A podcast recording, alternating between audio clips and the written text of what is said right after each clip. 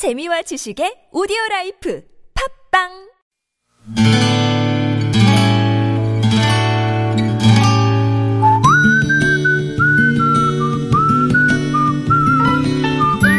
여러분 기억 속에서 여전히 반짝거리는 한 사람, 그 사람과의 추억을 떠올려보는 시간, 당신이라는 참 좋은 사람.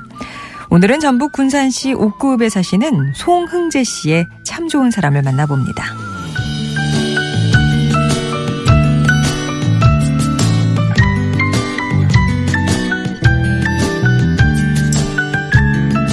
(50년) 전 아직 옥포군이 군산시로 편입되기 이전의 일입니다. 제가 초등학교 4학년, 5학년쯤 되었을 거예요. 같은 학교 친구지만 사는 곳은 옆 동네인 친구 하나가 있었습니다. 녀석의 이름은 반재경.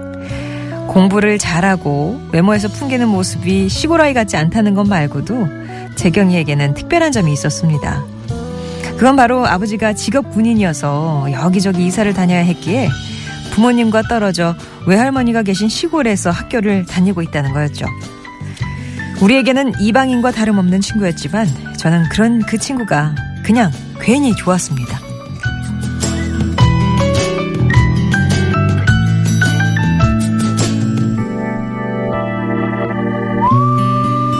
당시 시골 아이들이 그랬던 것처럼 우리 역시 자연을 놀이터 삼아 산이고 들이고 강이고 여기저기를 누비며 몰려다니곤 했었죠.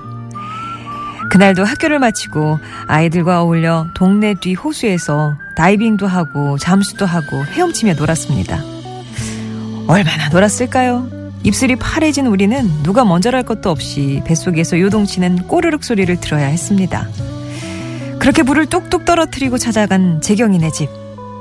그곳에는 허리가 유난히 굽은 친구의 외할머니가 계셨습니다. 그날 귀한 손님 왔다며 미역국에 계란찜, 그리고 굽은 허리 이끌고 밭에 나가 직접 따오신 각종 채소 가득한 밥상을 차려주셨던 내 친구 반재경의 외할머니. 저는 당신이라는 참 좋은 사람 덕분에 처음으로 귀한 손님의 기분이 뭔지를 어렴풋이 알게 됐습니다.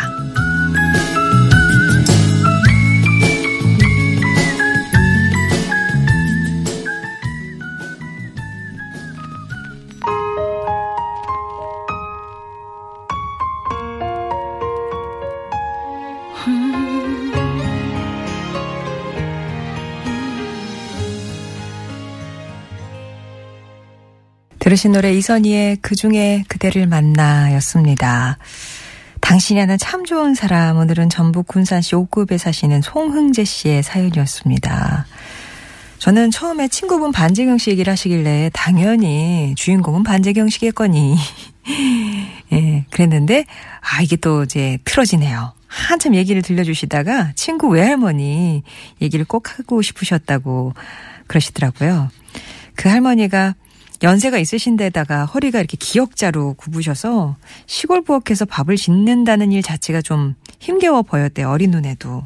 근데 늘 손주 친구 놀러 오면 야, 정말 귀한 손님 왔다시면서 상다리가 부러져라 밥을 차려주곤 하셨답니다. 물론 이제 반찬은 항상 미역국에 계란찜에 나물 또 밭에 나가서 뜯어온 채소들이 다였지만 60년대 농촌 생활이 다 그랬잖아요. 늘 그 꽁보리밥에 김치뿐이던 집밥에 비하면 이게 지금 그 쌀밥을 고봉으로 이렇게 먹을 수 있었던 것 그 밥상이야말로 진수성찬이었다고요. 지금은 친구 반재경 씨는 전자공학 박사이자 교수로 대학에 재직 중이신데 가끔 친구들끼리 만나면 야 네가 지금 박사 되고 교수하는 건 다 네 할머니 덕분이다 그런 얘기를 자주 하신다고 합니다. 그러면서 할머니가 차려주셨던 그 옛날 그 밥상 얘기를 종종 하신다는데 얘기 끝에는 다들 할머니 생각하느라 말이 없어진대요. 침묵. 음.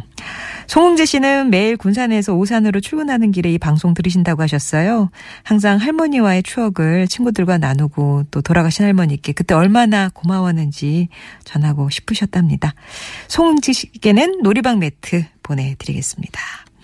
자, 이렇게 여러분 추억의 한 켠을 차지하고 있는 누군가가 있으신가요? 네. 얘기 나눠주십시오. 50원 1호 문자 메시지 우물정 0951번 무료 모바일 메신저 카카오톡 TBS 앱이 열려 있습니다. 할머니 하면 또 외할머니 예, 그런 그 정감 있는 단어만 떠올려도 막 그런 그런 대상들이 있으시잖아요. 있잖아요. 여러분께는 누가 그런 존재이신가요? 그분과는 또 어떤 추억이 있으셨나요? 예, 얘기 나눠주세요. 꼭 오래된 얘기 아니더라도 여러분 마음을 지금 당장에 전해야 되겠다 하신 경우에도 예, 참 좋은 당신으로 참여하셔도 좋고요. 아니면 내가 내 목소리로 직접 고마움을 전하겠다, 미안한 마음 전하겠다 하시는 분들은 음성 편지가 금요일에 마련됩니다. 그러니까 참여하실 때는 당신 참여나 음성 편지나 이렇게 네 글자만 일단 보내주시면 저희가 연락을 드려서 또 이제 뭐 참여하실 수 있게끔 안내를 해드리거나 아니면은 이제 사연을 정리하거나 하는 거니까는요 무리하게 뭐 이만큼 써서 보내주지 않으셔도 되니까 예, 당신 참여 음성 편지로 간단하게만 신청해 주시면 되겠습니다. 자, 그리고요.